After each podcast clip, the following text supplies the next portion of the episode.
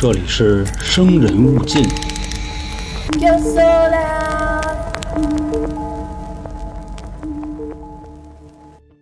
来了啊，朋友们，我是你们的杀人放火讲解员老航。今天呢，继续给大家带来啊加拿大十大恶臭罪犯系列。那截止到目前为止啊，这个系列里边的这些大仙们，咱们呢已经给各位说了五个了。今天啊，给各位带来第六个。从这个时间上来说啊，这个人算是加拿大离咱们最近的连环杀人犯了。他是二零一八年逮的。另外说啊，他也是加拿大目前为止落网的岁数最大的连环杀人犯。他这个名字啊也特别霸道，叫布鲁斯·麦克阿瑟，是一名加拿大老 baby。就是什么叫老 baby 啊？六十多岁放响屁都费劲的那种资深老 gay。有一句话啊说得好，叫“命由己造，相由心生”。意思呢，就是一个人的命运啊，都是把握在自己手里的。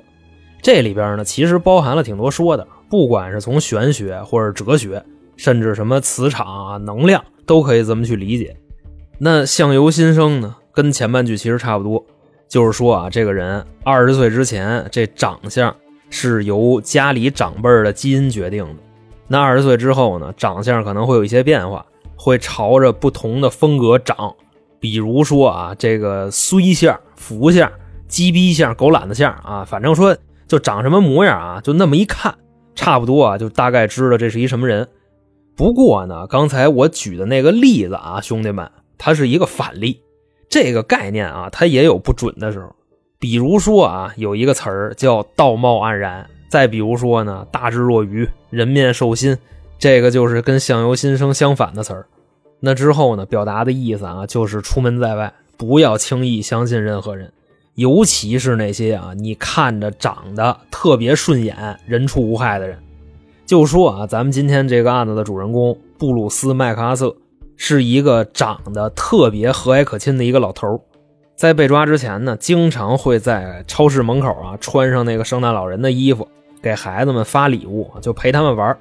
同时呢，在街坊邻居的口中啊，这位老头名声也特别好。基本上呢，就是在这个加拿大的道路上啊，你敢想敢干，有什么事儿，这个老布头给你排忧解难，就是这布鲁斯啊，老布头。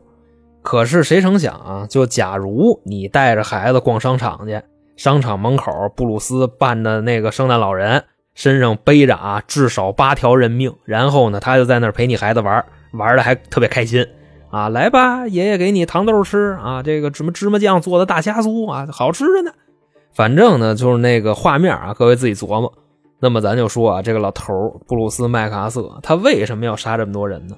那各位啊，稍安勿躁，马上开始咱们今天的节目，来扒一扒这位啊，加拿大岁数最大的连环杀人犯，六十六岁的老 gay 哥布鲁斯麦克阿瑟。那在节目正式开始之前呢，跟各位说一个消息啊，今天这个不算打广告，就是现在啊，咱们台的四张专辑，除了三角铁在喜马，剩下的那三张专辑啊，各个平台都有。但是呢，由于这个每个平台啊审核的尺度不太一样，导致呢很多平台的那个节目啊都是不全的，吭哧瘪肚的。就我也不知道啊，您听见这期节目之前啊，这个前面到底丢了多少？如果啊，现在的这些内容您觉着在您所在的平台不够听，可以关注 N O R 春点，上那里边啊看看有没有之前漏的、没听过的。另外说呢，这里边也有点狠活啊，这是哪个平台都没有的，十八加那种啊，咱就说那意思。那说完了这个啊，正式开始今天的节目。要说这位老布头啊，麦克阿瑟他是怎么落网的，还得从2017年的一个人口失踪案说起。时间呢？二零一七年的六月二十九号晚上，加拿大啊多伦多的警方接到报案。那这个报案人呢就跟警察说自己的一个朋友丢了。那这位朋友呢叫安德鲁金斯曼。那这位朋友啊就怎么证明他丢了呢？首先啊，金斯曼是一个白人，那为什么要强调他是白人呢？因为你想啊，就加拿大有这个五湖四海的人往这移民呢，并且啊作为英国曾经的殖民地，这块英国移民最多。所以啊，这个白人的地位，各位就可以自己琢磨一下。那咱这话啊，点到为止，不是说这个种族歧视啊，就肯定会有这种个别现象。所以报警的时候啊，优先强调这是一白人，万一说带点色儿，你不爱管呢。其次啊，就是说这位白人安德鲁金斯曼，打三天以前，也就是六月二十六号就联系不上了。那到了六月二十八号，朋友呢这个打电话不接，发短信不回，直接就上他们家找去了，说啊，在他们家有一只十七岁的老猫。就是一只猫啊，养了十七年，这其实就跟那个百岁老人差不多一个概念了。但是呢，他们家的这个猫食盆子、水碗全是空的，就证明啊，这位白人已经有很多天没回来了。而且呢，说这个人啊，就是他方方面面吧，办事什么的特别靠谱，对自己的宠物呢也特别的好。不能说啊，就自己好几天不回来，让猫在家里没饭吃。同时呢，就是还有啊，失踪的这大哥。算是一个社交网络达人，大 V 呢，反正谈不上啊，就是在各种平台上都挺活跃的。那自打六月二十六号以后，他的社交平台上啊就再也没有更新过。那当时这个多伦多的警方一听啊，失联三天了，就立案了，开始寻找这位丢失的安德鲁金斯曼。首先说呢，失踪的这人啊，当年四十九岁，短发，就长那样啊，他那脑袋上还有一美人尖大胡子，戴个眼镜整体你看过去啊，这人特别的壮，像一个硬汉大叔。可是后来呢，就在这个调查当中发现啊，这大哥是一同性恋，而且说啊，在当地的这个 gay 圈威望相当的高，主要呢也是喜欢交朋友。不过啊，就这个线索在六月份并没有被重视。最开始呢，也是按照常规流程办的，就是查着他这个人脉关系啊，或者说看看有没有仇人。那直到后来啊，七月中。当地警方啊调整了这个调查思路，他们就发现啊，也就最近七八年附近啊失踪的且还是男童的，岁数在这个四十到六十之间的，少说有十几起。那么说，咱们这儿是来了一个中老年 gay 哥杀手了吗？于是乎呢，就成立了一个专案组，开始重视啊，就这些年他们这边对同性恋还有双性恋。甚至变性人啊遭到的这些暴力，这就开始准备啊替他们伸冤做主了。那到了七月底呢，多伦多警方啊就锁定了一个叫布鲁斯的人，因为当时呢在失踪人金斯曼他们家的那个日历板上，六月二十六号，也就是他失踪那天，发现了一个叫布鲁斯的名字，同时呢还在他们家附近的这个监控上啊拍到了一辆老款的道奇皮卡，但是呢这谁开的车，车牌子没拍着。只知道啊，看那辆车的细节是二零零四款的道奇皮卡。那后来呢，加拿大这个车管所就查这辆车，当地呢就是这个二零零四款的道奇皮卡只有五辆，挨个找，而且呢这五位车主里边就有一个人叫布鲁斯，说呢就找他问问呗，直接上他们家就去了。等找到这个布鲁斯啊，这一看就是一个人畜无害的老头那咱们呢就管他叫老布啊。老布呢就跟警察说啊，这个六月二十六号确实是见着了失踪的人金斯曼，但是呢那天开车带了他一段，金斯曼就下车了。现在呢去哪儿了也不知道，已经很久没联系过了。警方一听啊，那这么回事啊，又问他，在六月二十六号当天，你去接金斯曼的那辆车现在在哪儿呢？我们方不方便看看？老布呢就说，哎呦，这警官真不巧，那辆车啊前几天丢了。我还正准备报案呢，当时啊，警察一听，这估计胡说八道。现在的时间啊是二零一七年，就老布那辆皮卡，二零零四年的，已经十三年车龄了，谁偷啊？偷完了回家当爹供着呀？啊，恭喜零五年小伙喜提零四年道奇皮卡呗，是不是那意思？不过啊，警方就想到这儿，虽然呢不信他，但是呢现场啊并没有质问。那拿着那些线索呢，回警队申请搜查令去了。因为目前啊，这个老布头是警方已知的金斯曼在失踪之前见过的最后一个人。那等这个搜查令一下来啊，再过一段时间，警方呢又在这个布鲁斯他们家门口的监控发现啊，在六月二十六号当天，也就是丢人的那天，他开着这辆车回家，跟金斯曼啊一块下的车，进了他们家那屋。那之后呢？只有他自己出来了。还有啊，就是这辆车道奇皮卡啊根本就没丢。这辆车呢是被他当黑车给卖了，卖给附近的一个车贩子了。那警方呢找到了这辆车，同时呢也在车贩子店里的监控啊拍到了布鲁斯来卖车。说呢这个车啊现在应该就有说道了，要不他为什么要骗我们呢？那验验吧，看看怎么事儿。就说这一化验啊，在这个车上发现了至少四个人的血迹，而其中一个啊就是失踪人金斯曼的。同时呢，另外几个人的血迹啊，经过化验，全是警局备案的失踪人口，全男的，也都是同性恋，年龄呢四十到六十之间。所以现在啊，就怀疑这位和蔼可亲的老布头，他就是那位大龄同性 gay 哥杀手。说那就查查他吧，看看这人怎么事儿。首先说啊，这个老布头生于一九五一年，当年呢六十六岁。那关于啊他现在的这个性取向，不出所料，跟之前失踪的金斯曼一样，是这片啊教父级别的老 gay。唯一的区别呢，就是失踪的金斯曼可能是那种就是放不了响屁的，老布头啊应该还能放，明白那意思吧？丢的那人是个零，这老布呢他是个一。说早年间啊，老布头结过一次婚，有两个孩子，一个男孩，一个女孩。按理说啊，原先这个老布他的这个取向应该也是异性，是吧？其实不然。那据说呢，这老布啊，在十几岁的时候就隐隐约约的发现自己喜欢男人。但那个时候呢，一九五几年、六几年，当时的那个同性恋这种行为啊，在加拿大被定义为精神病。就如果你同性恋这事儿被邻居啊、物业呀、街道办事处啊，或者说什么执法部门发现你是一 gay，那不好意思，直接给你抓走，然后呢给你做这个心理疏导。等什么时候啊？咱打比方说啊，就什么给你根黄瓜啊，这个茄子的你不舔了，你也不往自己身上哪眼里塞了啊，这就可以了，这就可以放你回家了。后来说呢，直到一九六九年。同性恋的这个行为啊，在加拿大不再视为你有病了，就那么个意思。不过你像啊，就当年那种情况，虽然是不针对了，不逮你了，但是呢，他肯定是这人啊，都具有一定的思维惯性，所以呢，很多人还是不好意思公开自己的性取向。就比如啊，咱们今天的这位主人公老布，他就不好意思说，虽然呢自己身为一个男的，他喜欢男的，但是呢，他也觉得很磕碜。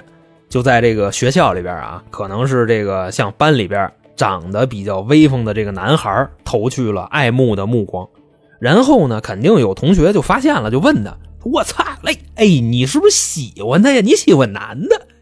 老布呢会怎么说呢？说：“我操，大哥了啊，那怎么可能呢？都他妈哥们儿。”然后啊，在这个暗地里边羞涩的捂上了自己滚烫的脸庞，就可能就那意思啊，差不多。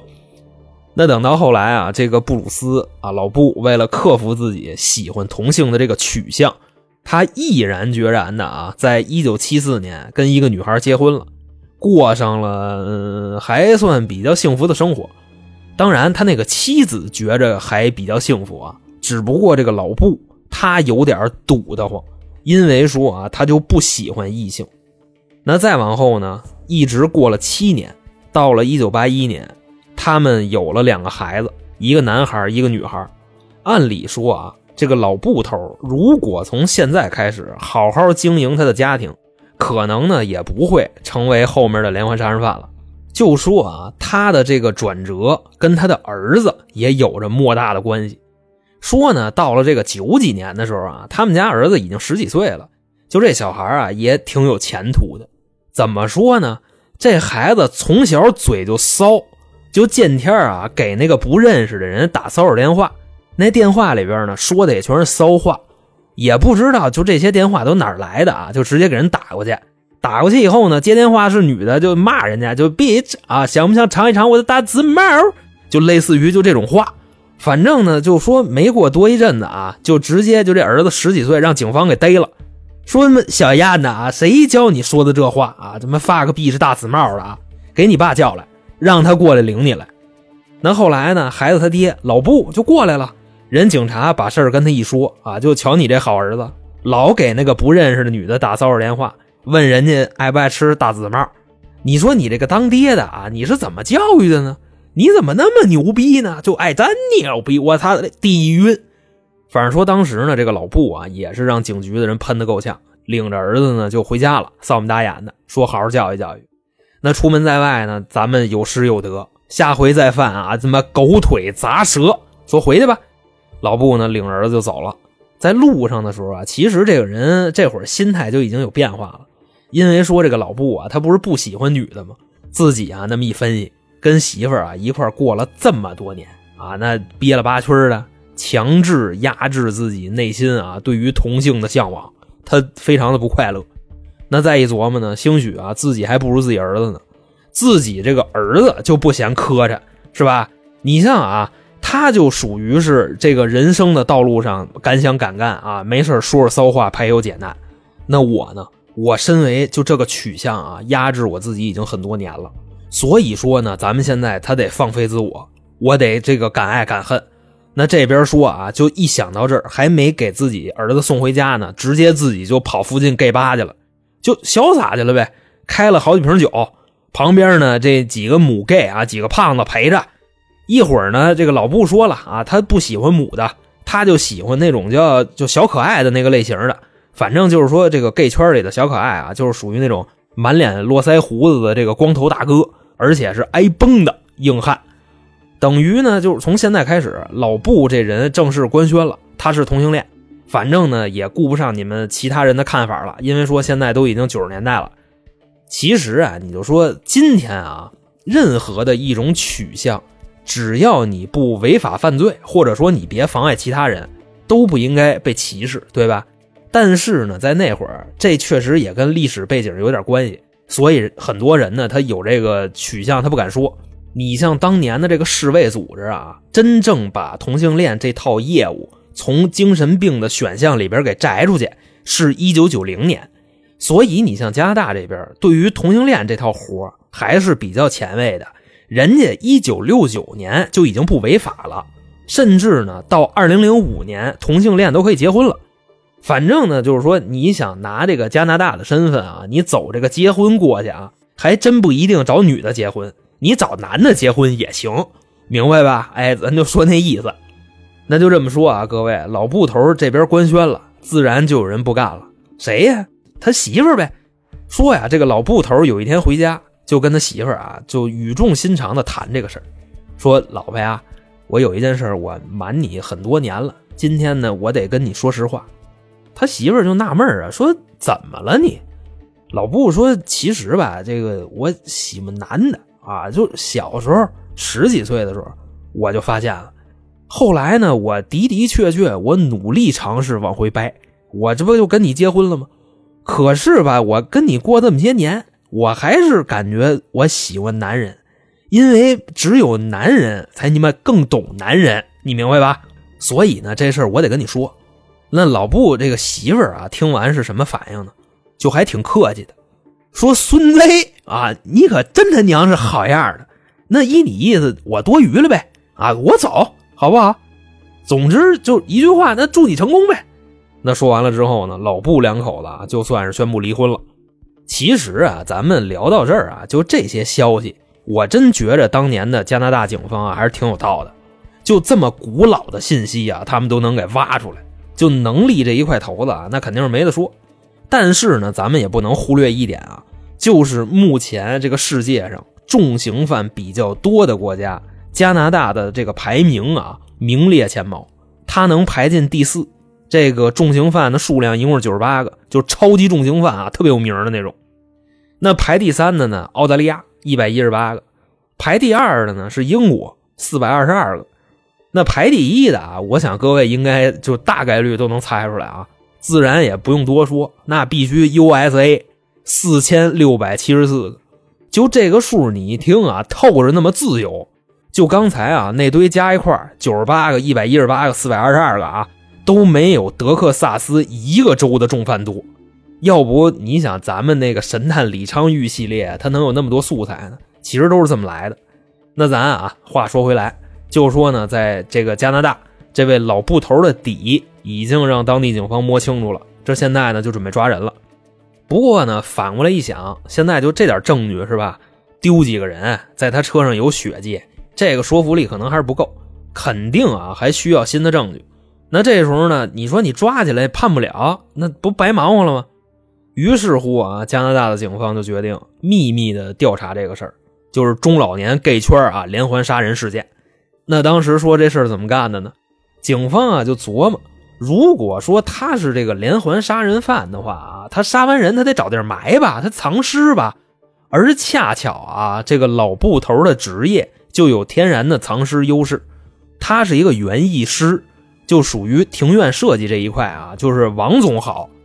就我不像他们一样跟您问好啊，而是我设计的这个庭院的主题叫王总好。那你说庭院设计跟这个花花草草啊，还有这个土地打交道，那可不就有天然藏尸的优势吗？那经过调查啊，老布头的这个服务客户一共有五家。在十月份的时候啊，就是警察上这五家去了，给这些住户呢全从屋里边的都轰出去了啊！怎么安置的咱不提，警方呢就跟他们说，就这些个院子里边啊可能会涉及藏尸，要保护好现场，所以你们得上别地儿住去。那这些房子的这个房主和家人们呢也都挺配合，都搬出去了。当时啊，警方就在这些房子这个院里边调查的时候啊，表面上虽然是没发现什么痕迹。但是呢，他们就发现啊，有一个细节，就是这个院子里的花开的异常的好，好比说啊，就是那种就你种点这个月季花，正常开出的花来啊，可能就拳头那么大，了不地了吧？就说啊，他们这几家这个月季花能开的有足球那么大，那当时呢一分析啊，他，不对，这底下呀肯定有那个狠活那个肥料，说那就挖吧，结果呢就从一家里边啊挖出来三具尸体。那后来呢？经过化验，这三具尸体啊，其中一具就是六月份失踪的金斯曼，另外两个呢，也都是这个中老年同性恋的失踪人口。同时说啊，在这段调查期间呢，加拿大警方还有一个新发现，就是这位老布头啊，说他在2003年万圣节的时候有案底。那会儿呢，参加完这个活动往回送衣服的时候啊，他非要崩一模特男模啊，就是趁着人换衣服的时候给人扒了。那这男模呢，虽然也是一 gay，但是呢，瞧不上他，就不让他往里进，就使劲一夹，给那就堵门口了那意思。当时呢，这个老布头啊，就已经心血来潮了，他到点上了，已经起飞了。但你现在你不让他降落啊，就就很难受。于是乎呢，就急了，给人家男模给打了。那这案底呢，就是这么一档子事儿。当时啊，多伦多的这个警方就有了这个发现，那还说什么呀？那抓人呗。不过啊，当地的警方并没有第一时间逮他，他们琢磨什么呢？抓现行。其实啊，就是去过这些房子搜索啊、挖地之前，早就已经把老布头的这个手机，还有这个社交平台的账号啊，都已经给监控起来了，就等着他啊放松警惕再约呢。那再往后说呢，时间来到了二零一八年的一月八号，距离上次啊那个白人老 gay 金斯曼案发之后啊，已经过了大半年了。那多伦多的警方呢？监控到啊，这个老布头又约了一个宝贝儿。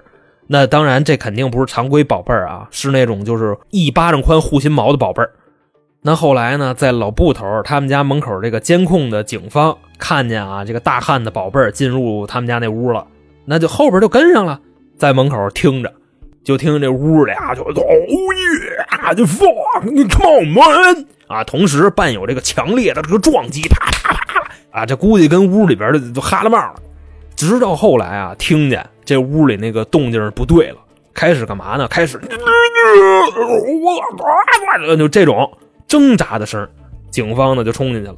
那当时啊，就现场那一幕啊，两个大汉一丝不挂，这个老布头呢在床底下站着，床上那位呢俩脚已经给捆上了，手呢让老布头拿手铐子给铐在床头上了，蒙着眼睛。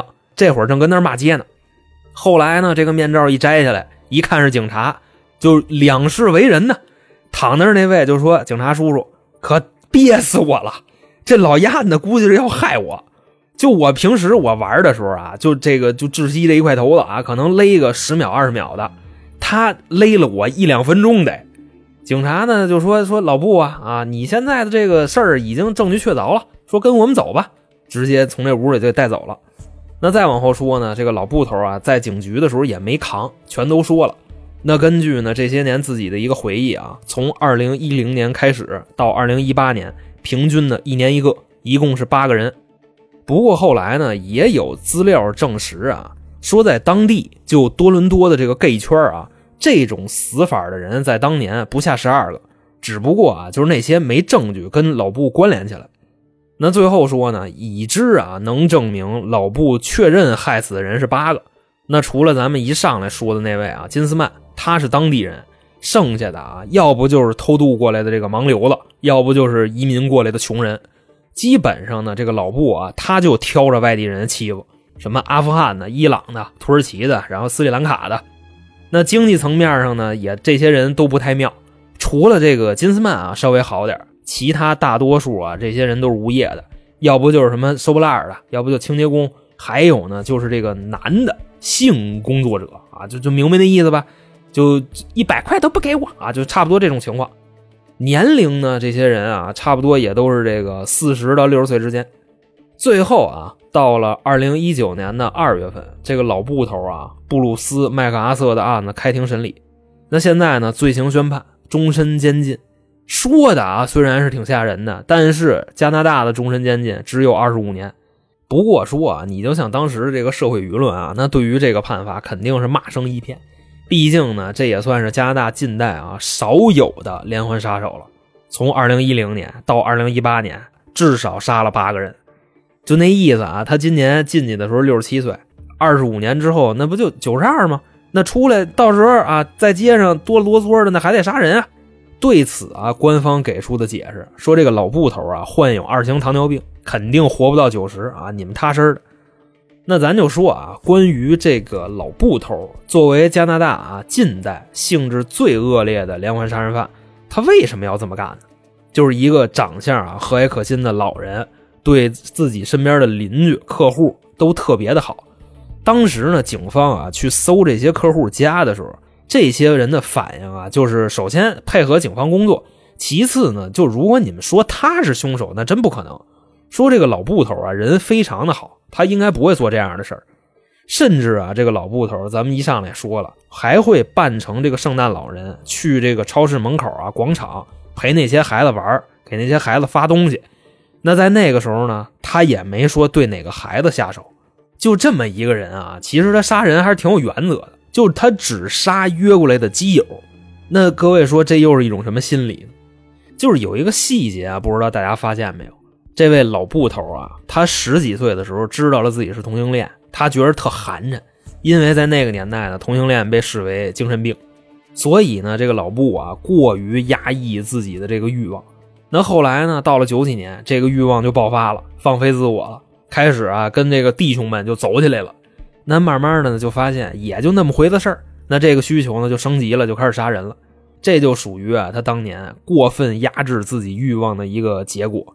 那一股脑的呢，后来都倾泻出来了。这个满足感啊，它就会比较低，从而呢去追求那种更深层的刺激，那就杀人呗。另外再说啊，这个老布虽然自己是同性恋啊，但是他也特别憎恨这个圈里人。自己从十几岁的时候啊，根深蒂固的那会儿的社会上不都说嘛，同性恋就是精神病。然后老布呢也是看心理医生，外加上跟一个异性结婚了，等于这个烙印在他心里就一直没掰过来。那所以这个故事啊，这个上升价值啊，它告诉我们什么呢？就特别简单，做任何事儿啊，不要过分压抑自己的欲望，因为呢，物极必反。比如说啊，减肥，极端的节食减肥，就你开始的时候肯定能扛得住，然后后来呢，那根弦一绷，最后绷不住了啊，开始炫，瘦十斤炫回来二十斤。再比如说什么呢？就是现在啊，很多父母对孩子的一个教育，那种极端的掌控欲。那这样呢，教育出来的孩子啊，大概率呢，就要不就特别自卑，极端自卑，要不然就极端报复，不然吴谢宇干嘛给他妈弄死？